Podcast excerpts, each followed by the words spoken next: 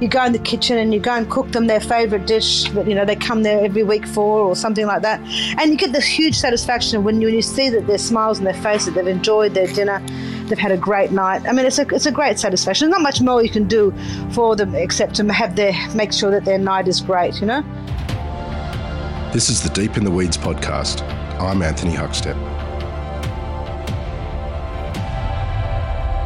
We've spoken a few times about families that have influenced the culinary landscape over generations, but few families have the incredible impact that the Toppi family have had. What's it like growing up in a family of such influence in regards to food to then go on and carve your own path of influence too? Paola Toppi is the owner of Bar M and Toppi Bar and Restaurant in Sydney. Paola, how are you? I'm very well, thank you. And lovely to be here this morning talking to you. Oh, it's amazing to get you on the show. Your family has had the most extraordinary influence over so many uh, decades on, on the culinary landscape. But what, what's it been like for you growing up in that environment and then, you know, making your own sort of mark? Oh, look, it's, uh, uh, you know, the industry, the industry itself is very stressful and working with families twice as stressful as that. But um, to be honest, it's been it's been an extraordinary journey. You know, the people you meet, the the, the times that you have, and and uh, the experiences are just a, a, second to none. So it's I've been a, very appreciative of this whole um, era. Um, it's a, it's a sad era too because, as you know, Mum passed away last year, so we're moving on from there. But um, uh, yeah, look, it's it's amazing. Uh, I started in this industry when I was very, very young, so it's all I really know at this stage in my life. So I'll be sticking with it. Hopefully, we'll get through this uh, uh, end of this pandemic, this era of uh, upheaval for this industry, which has suffered so much. I can't tell you but um, I'm happy to survive. Well, you mentioned that um, you started at a young age. Was was there a choice? Like your family was already so influential. Take us back to when you were young. What was life like? Were you were forced into a career of hospitality?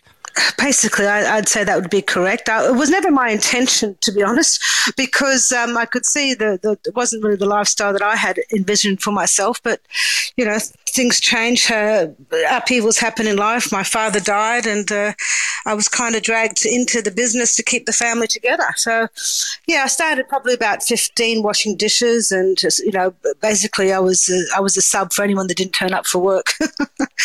and um, and uh, then I went off and um, started a career in the fashion industry with uh, some friends of mine, and that didn't um, pan out because then my father died, and my mother decided that uh, she wanted to open a restaurant in the city. so she just turned up one day, handed me some keys, and said, "Go and open this restaurant." And I tell you, it was it was uh, in a basement in Clarence Street, which is you know now is called Machiavelli's, but it was called the Kingfish Seafood Cafe, and it was horrendous. It was the worst place I've ever seen in my life. It was really, really bad. It was dirty. It was oh, it was just infested. And anyway, so it took me about six weeks. I stripped it, I painted it, and we opened it uh, eight weeks later. So, and that's the story of uh, how Machiavelli came to be. It was uh, really, but you could do it back in those days. It wasn't, it wasn't all the red tape that you have now to to to you know open a restaurant. I mean, you know the the license there is perpetual, so you don't have to have to put a new DA in every year to keep going or to change your trading hours.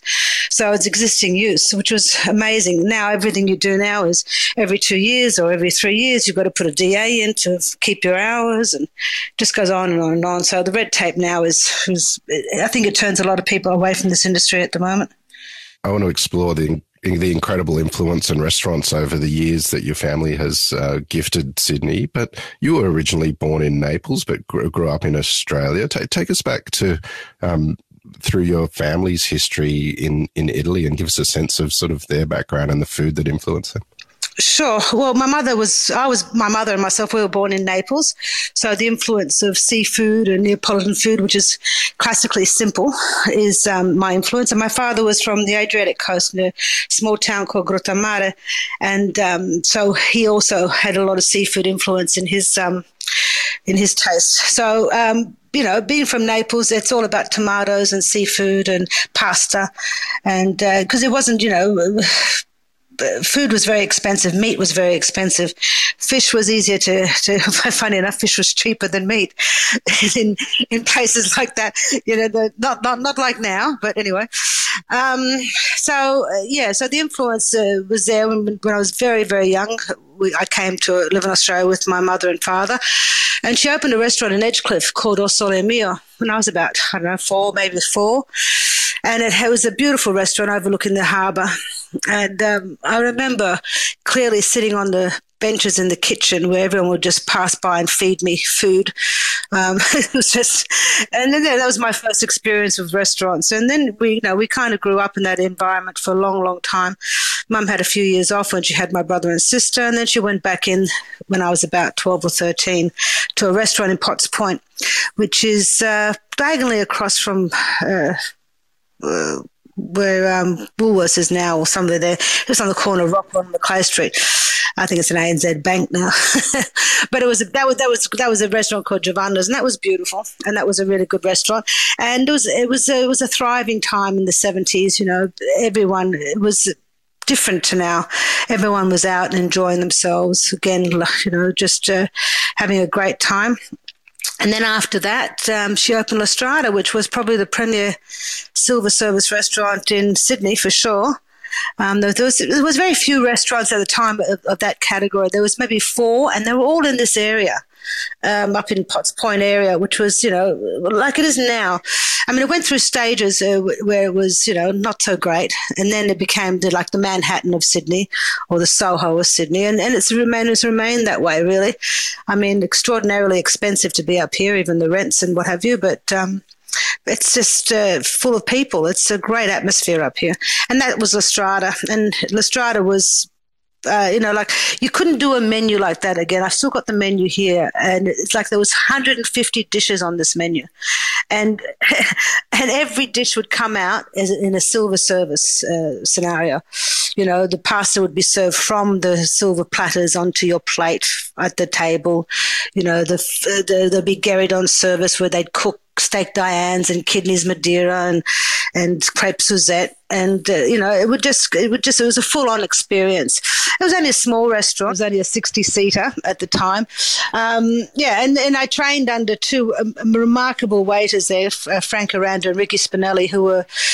Um, they trained as stewards on the ships back in the 50s, um, which was the highest ranking of uh, service you could get, the best training you could get um, in the industry, in the hospitality industry. So, yeah, I was very fortunate to watch them and work under them, and and um, you know, so I'm a little bit old fashioned sometimes with my service. My staff don't quite get it, but it's probably because it was instilled into me at a very young age. I mean, I was 16 when Ricky, you know, took me under his wing and, and taught me in uh, La Strada. So, and Ricky unfortunately passed away last year too. So um, I think I'm the last one left. wow. You know, so with, with such with such extraordinary restaurants of influence and a family sort of working in hospitality, what, what, sort of food and feasts do you remember from when you were young? Like, what, what sort of, um, is there any dishes or feasts that you can tell us about uh, as a family that you should? Oh, look, yeah, look, we will always go on every Sunday. We'd have, you know, our family would have a Sunday lunch, or, and which would turn into Sunday dinner. Um, it would go all day, and inevitably there'd always be some meat or fish, but the the, the highlight was the homemade pasta and that was uh, what you know. Every Sunday we sit there and we slave over because that was before you had machines and everything else to help you make it. You'd slave over the machine and crank it up by hand, and and you'd make this beautiful velvety uh, fettuccine or tagliatelle or tortellini or cappellacci or whatever whatever uh, the mood was for the day, and that was the highlight of the of the meal.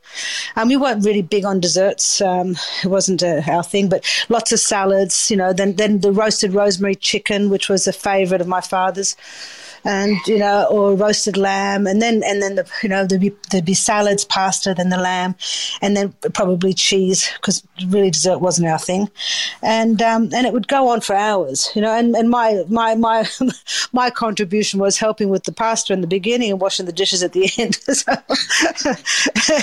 because I was the eldest and the other ones were quite young, uh, you know, they, they, they'd be out running around, and all the other kids in the family were much younger than me, so I'd be the one you know, but that was all right. I didn't mind it because I got to stay with the adults, so that suited me more. you mentioned the beginnings of Machiavelli, and, and at the time when it opened, there was only a handful of really influential restaurants like Edna's Table and, and Rock Pool. Um, but what were the challenges for Machiavelli in the first couple of years? Well, you know, I think in the first two months they got rid of um, fringe benefits tax, which was a bit of a, bit of a shock to the system because I mean people had been lunching and spending and having a good good old time on the company credit card, and now that was all over. So that was a challenge, um, but it didn't seem to affect us. You, you're right. There was only about six restaurants that you could say was. Uh, you know, catering to the business lunch at the time, and um, there was in, there was no not many restaurants even opening for dinner because it was really just a lunchtime trade. Um, and uh, and so you know we kind of I think Leo Schofield uh, he did this big review for us after about three months, and it was a terrific review. It was a double page double page spread in the Good Living or whatever it was called. It was Good Living, and I mean from there it kind of just went gangbusters for years and years and years, and it was a great it was a great experience, and we met so many great people, and you know people are still in our lives today. You know that that we still know well, and, and they still visit our other restaurants now, and you know, just you know, and then it, it's just um, it's incredible that you could get such a kick from a, a, good review back in the day. Now I think there's a lot of reviewers out there, and uh, there's a lot of different um, platforms. They kind of murk, you know, and it makes the waters a bit murky because you don't know who to believe or who to think because you know you've got young influencers and that they get on the on their you know, keyboard warriors, I call them. And they, if they didn't get what they, exactly what they want, or they didn't get a freebie, or they didn't get this, they inevitably give you a bad review, which I think is a shame in this industry, especially since we've been suffering so long um, in the last, you know, two and a half years, and the suffering is going to continue for at least a year and a half, I think. It's not it's not clear cut at the moment. It's just really and interest rates going up, less money to spend, you know, more insecurity. It, it just affects everything. It affects the mindset, and also, you know, can you imagine being locked up for two years? It's like a it's like a drug. You know, you you you you're hooked on that now. How do you get out of the house? How do you get them back into the into the restaurants?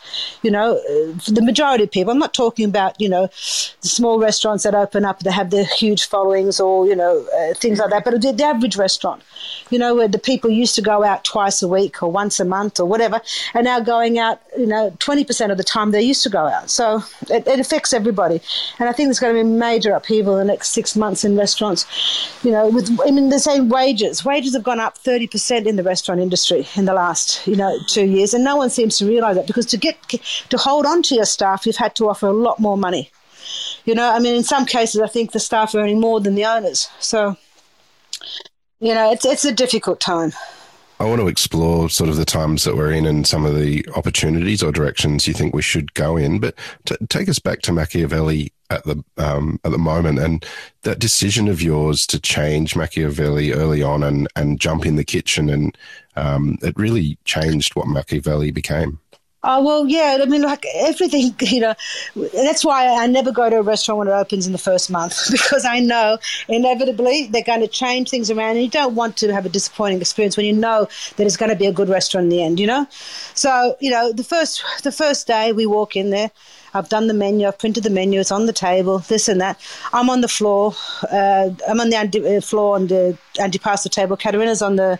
My sister's on the floor in the bar, and my mother's in the kitchen. It was a. It was. A, it was like a Fawlty Towers. It was just shocking. it was a nightmare. Anyway, people scream. I mean, we scream. I mean, that's that's our nature. We all scream. So we're all screaming at each other in the middle of the middle. They thought it was part of the show. I'm sure the clients thought this is this was hysterical.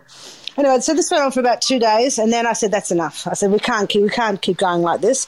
I think we opened on the Wednesday, so it was the Friday, which we had the weekend to recover from. And so when we reopened on the Monday, I was in the kitchen, Mum was on the antipasta table, and Katerina was on the floor. so, and that's how that and and it, and it worked, and that that worked because you know I, I just it just worked. I mean, Mum Mum loved to be on the floor and talk to people. I loved to be behind the scenes in the kitchen and just get on with it. And um, my sister loved uh, the floor too. So it, we all went into our I think, our fortes, you know, where we were strongest. You know, whereas mum didn't want me in the kitchen because, you know, no mother, no one want, no mother wants their kids in the kitchen, you know, not really.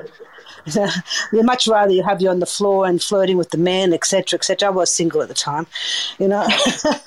so, so yeah. So I mean that that's um, and that and that's how that uh, Machiavelli uh, ended up, and that went on till about I think I left in about 2004 after the Olympics uh, had been through, and then I went on and had a bit of a break from restaurants. And then I had a couple more. I went into a, a little pub foray for a little bit, and that was fun. And then um, and then I opened uh, back in 2015, Shui Shui in Double Bay.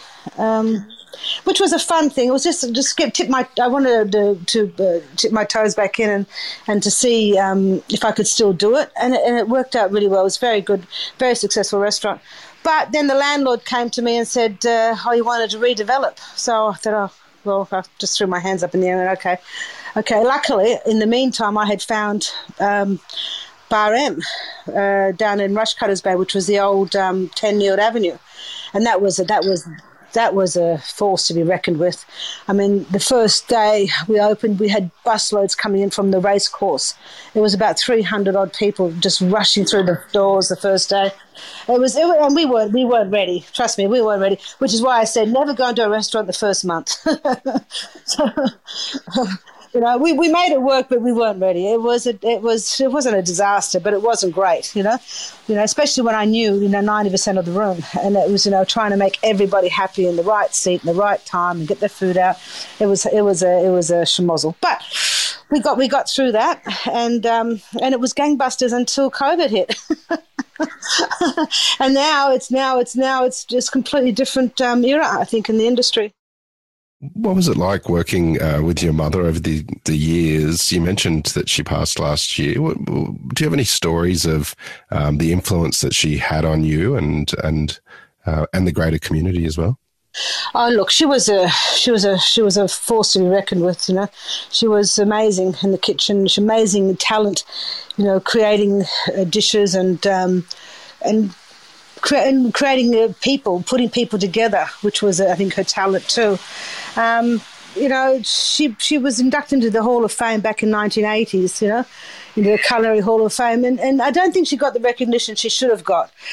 You know, um, because I mean, her, her influence was really, really profound. In especially in the in the Italian um, community, where you know everyone looked at her menus and and uh, you know understood that her menus were great. I mean, the, the, the, you know, to, put, to be able to put 150 dishes on a menu and to be able to cook from a tiny little kitchen with three people is, is you know is mind boggling in, in, today's terms when people have 12 and 15 people in the kitchen.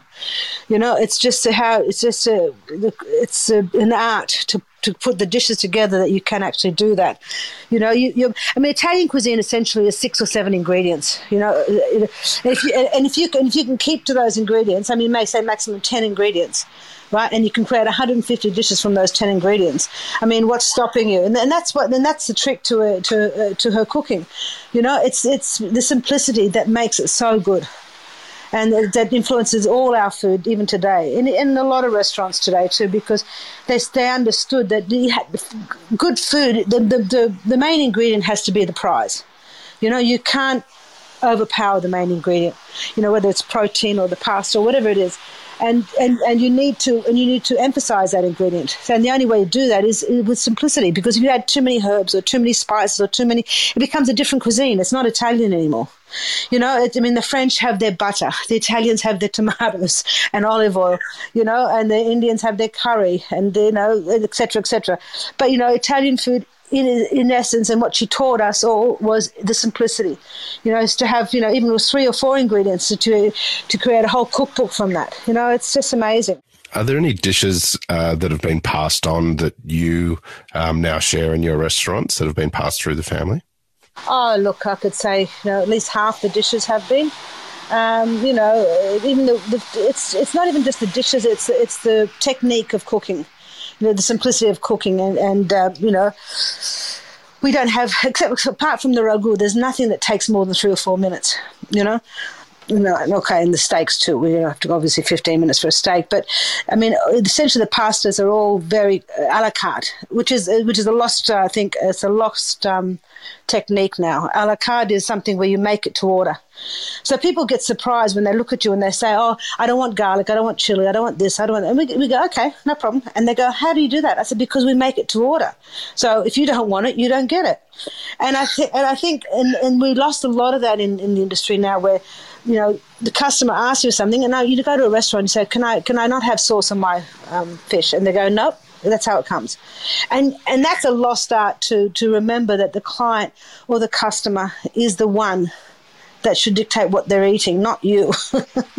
you know, you know, and I think um, that's a, that's her that's her lesson to us: the simplicity in the food, or you know, the, the, the limited ingredients, and and and making the customers welcome and and, and feeding them what they want. I mean, I mean, the only people that get any um, get by with asking what they want are the celiacs and the and the dietaries. But apart from them, no one else can ask for anything in restaurants nowadays, which I find annoying more than anything else. Bar M is an extraordinary, um, it's a huge restaurant and a, a wonderful offering. To tell us how that came about and what you've created there. Well, you know what? We walked in there and it was a big barn, and I can't tell you. And I looked at my husband, and who's who's a genius at. Uh, he's, he's very artistic, and um, and he, he looked at the walls and I looked at him and we got these are grey walls. What are we going to do? We can't buy art because the walls are just too big. You know, they're 15 metres high, they're 20 metres long. I mean, what do you do with these walls? And, you know, he thought to himself and, and he came up with this terrific idea of projections. And the projections have to be not just project anything, they have to be kind of a talking point.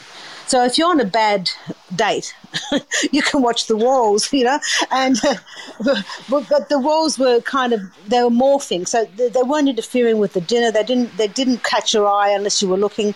So it was the whole system of uh, how we put it together, and and his black humor, how you know some of the images he puts up there.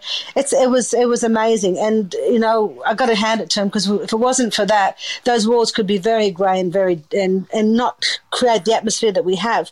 I don't know how you do a restaurant like that with walls like that in you know in anywhere. You know, I think they've they've done a few restaurants like this in London now and New York. You know, people starting to catch on. You know, like Vivid. Vivid is the same. Um, it's, it's the same technology right? So we had it back in 2015 or 16. We started that well before Vivid, and I think the technology is is advancing day by day. And we at some point, if if the restaurants pick back up, we'll look at new technology for the walls too to make it another talking point. And we get a lot of functions there because of the walls, because people put their own. Um, their own stamp on the walls, whether it be their logos or their images or their, you know, like perfumes and cars and all kinds of things that we do there. Um, and, and, I think it uh, really, really stands out. Um, I think if it was anywhere else in the world, you wouldn't be able to get in for months and months. I mean, Sydney's a bit of a hard taskmaster at the mo- at the moment. You know, they they love to shift from restaurant to restaurant. They eventually come back, but the more restaurants open, the more you lose clientele for the for that six months, and then they come back again. But I think COVID again has changed everything.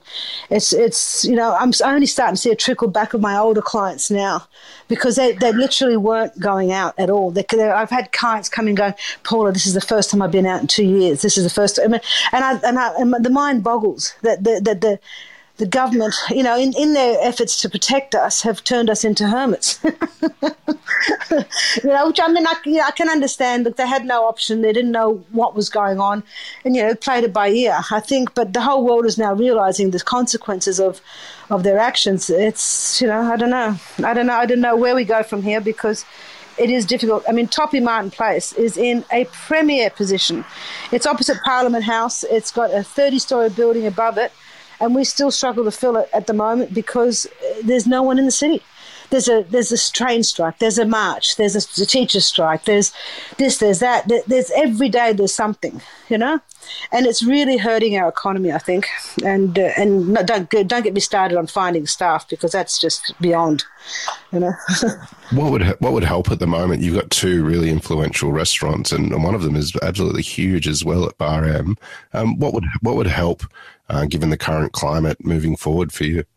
Look, I've got, I've still got a few foreign um, workers with me. If the government could just make it easier for them to get their, their citizenship or their, their um, permanent residencies, it would make it so much easier. But you know, to do that, it's a twenty thousand dollar exercise, and to be out of COVID for two and a half years, people just don't have the money to do it. I mean, I don't understand why these visas should be so expensive. You know, even even to renew the visas for my sponsored chefs and my sponsored managers, you know, it's a four four thousand, five thousand dollar exercise for me plus them. So it's a ten thousand dollar exercise just to renew their visa every two years. It's too expensive at the moment, but we have no option. But we have to do it. You know, we can't afford to lose more staff. I mean, our kids, our kids, my kids, they're all overeducated. They don't want to do this job. You know, you know, you won't find dishwashers that are that are Aussies. You won't find um, that many wait staff that are Australian. You know, you'll only find a few older, uh, older uh, 30, 40, 50s uh, that have been doing it all their whole life as, as a career. But pe- the, the young ones don't see it as a career anymore, you know, even though they're probably earning more than the white collar people in the city at the moment, you know. I mean, the tips are good, wages are good, very high. I mean, I just don't know what else to do to attract them. There's just no one here at the moment to take the, up the jobs, you know. And I'm willing to train them from from if, if I see a little spark in their eye, I'm willing to sit there and train them. But you're not even getting that, you know. But uh, I don't know what to do. And I mean, there's, there's some big groups out there that have swamped the industry and taken a lot of the staff, but good luck to them. That's, that's, that's, they can, they can do it. I mean, small little restaurants really can't afford to pay the wages that, you know, I mean, you're looking at $32 an hour for any staff member at the moment as a minimum. That's a lot you know, when the when the award wage is 22. So what's 50% more than the award wage? And don't forget, add tips to that. So they're on about $50 an hour.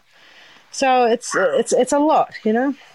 And, and you still can't get people for the industry. That's that's the, the mind blowing thing, you know.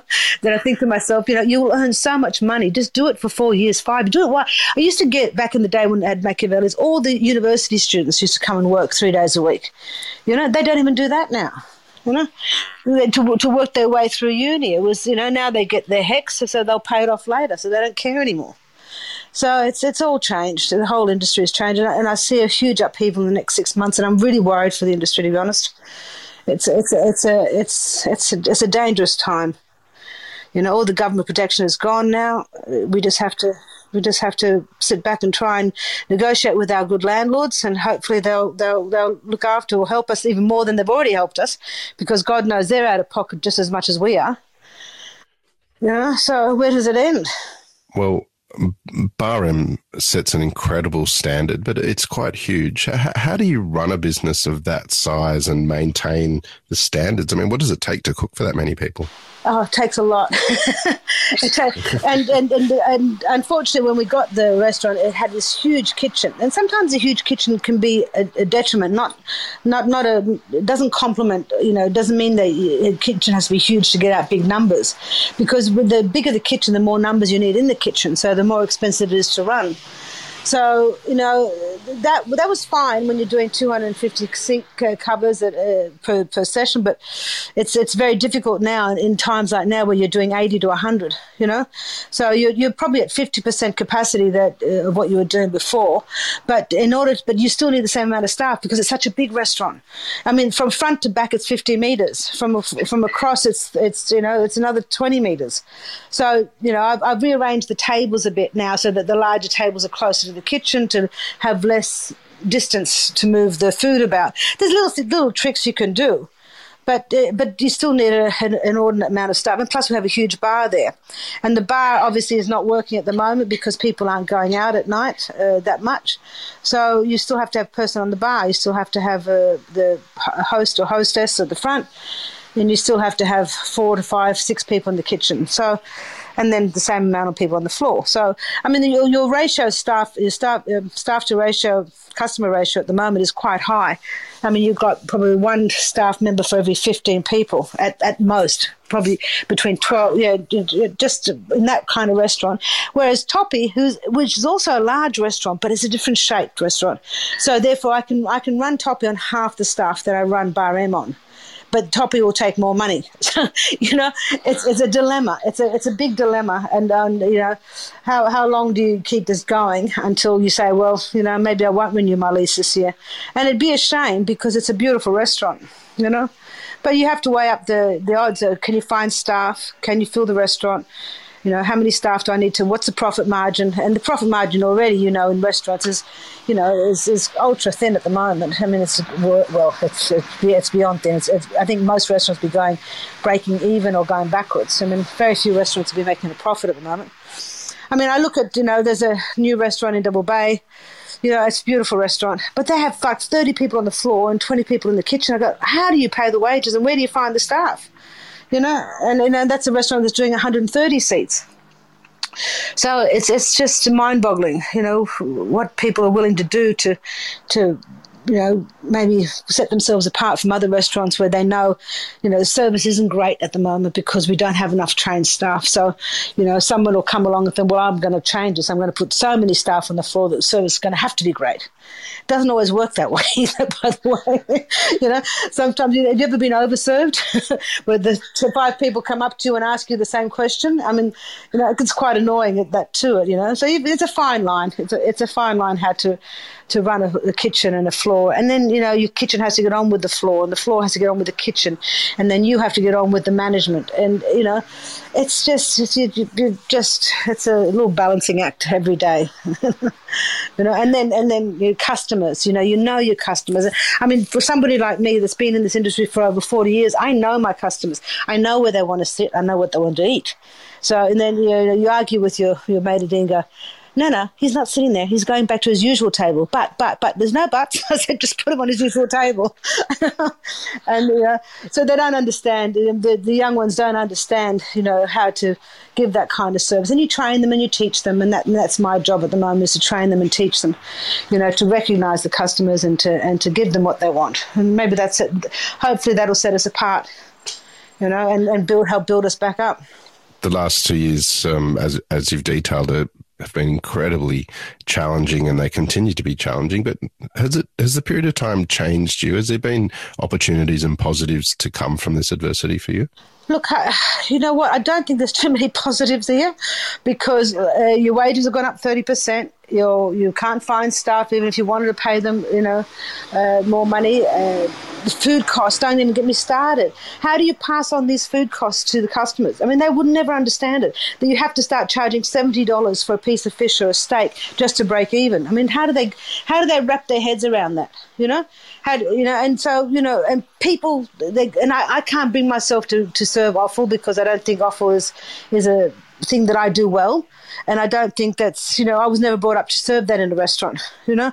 But the only thing we offer, offer we ever served was kidneys, kidneys Madeira, but that was a very specialist um, service, you know. But, you know, people are, people are moving towards cheaper cuts of meat and cheaper cuts of fish, you know, and, and trying to make their profit that way. But I don't agree with that. You know, I think people go to a restaurant to have what they can't have at home you know, and you know, it's a, if you if you're going to have to have a beautiful porterhouse steak, you know, with the marble five uh, black market Rangers Valley, they should only be able to get it from you. They shouldn't be able to get it from their butcher.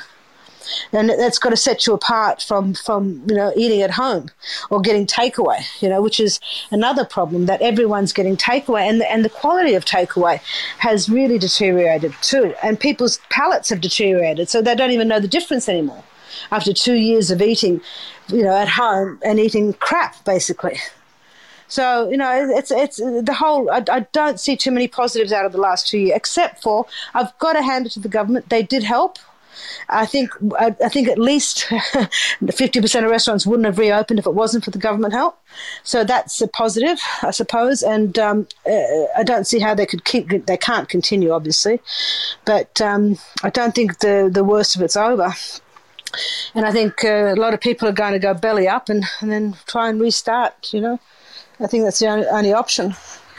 Uh, you mentioned um, you've been in the industry for about 40 years and your family for, for much longer. Incredible influence. Um, looking back at the family's influence and, and your career, what do you love about um, what you do?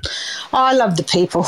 You know, I mean, I think if anyone in this industry can tell you, uh, the, best part of it is the people. And, you know, and it's the good people because unfortunately at the moment you're getting a lot of bad people too. A lot of people expecting so much out of you. It's it's hard. But you know, forget about the last few years. Prior to that, people were beautiful. You know, people were great. You know, you'd welcome them. They came in, they'd be happy to see you. You'd be happy to see them you know, uh, you know, you'd, you'd, have a chat and you'd have a talk, and then you go in the kitchen and you go and cook them their favourite dish that you know they come there every week for, or something like that, and you get this huge satisfaction when you, when you see that their smiles on their face, that they've enjoyed their dinner, they've had a great night. I mean, it's a it's a great satisfaction. There's not much more you can do for them except to have their make sure that their night is great, you know. So I love that. I love that about the industry. And I love creating new dishes and I love seeing people's faces when they've tried it for the first time. That kind of thing is just, you know, that, that makes me warm and fuzzy. well, you've made so many people warm and fuzzy over so many decades. Um, it's been an absolute honor to have you on Deep in the Weeds today to hear a bit of you and your family's story. Um, please keep in touch and we'll catch up again soon. I hope so. That It's wonderful to talk to you, and you bring back so many nice memories for me. So I'll go and have a cry now. Thank you. Thank you so much.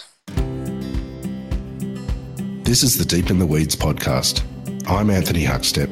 Stay tuned as we take a deep dive into the lives of the incredible people who ply their trade in the food and hospitality sector. Special thanks to executive producer Rob Locke for making this all happen. Follow us on Instagram at Deep in the Weeds Podcast or email us at podcast at deepintheweeds.com.au. Stay safe and be well.